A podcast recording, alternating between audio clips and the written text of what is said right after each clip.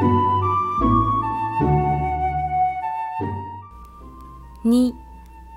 活版所ジョバンニが学校の門を出るとき、同じ組の七八人は家へ帰らず、カンパネルラを真ん中にして校庭の隅の桜の木のところに集まっていました。それは今夜の星祭りに青い明かりをこしらえて川へ流すカラスウリを取りに行く相談らしかったのです。けれどもジョバンニは手を大きく振ってどしどし学校の門を出て行きました。すると町の家々では今夜の銀河の祭りに一位の葉の玉を吊るしたりヒノキの枝に明かりをつけたりいろいろ支度をしているのでした。家へは帰らず、ジョバンニが町を三つ曲がってある大きな活版所に入ってすぐ入り口の計算台にいたダブダブの白いシャツを着た人にお辞儀をしてジョバンニは靴を脱いで上がりますと突き当たりの大きな戸を開けました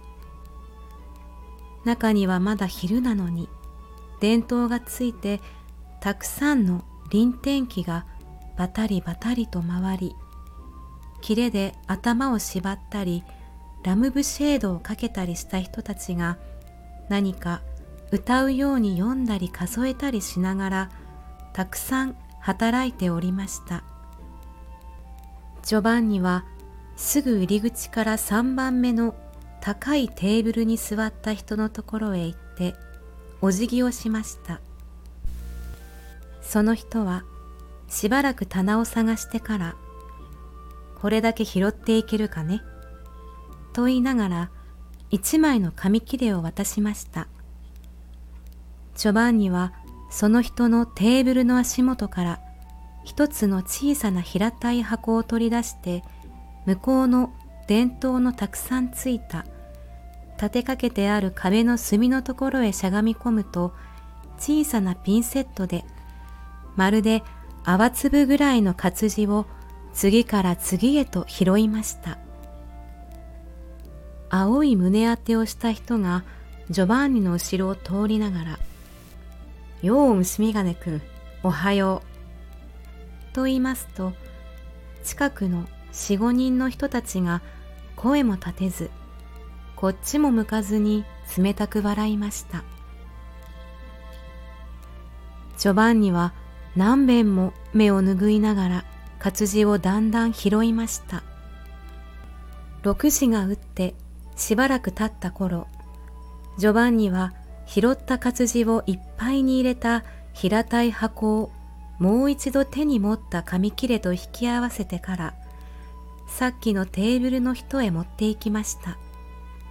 その人は黙ってそれを受け取ってかすかにうなずきました。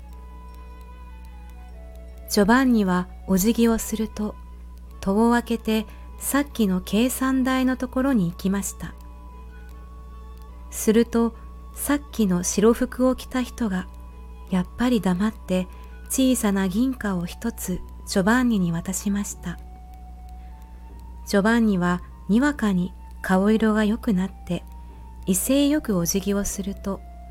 台の下に置いたカバンを持って表へ飛び出しました。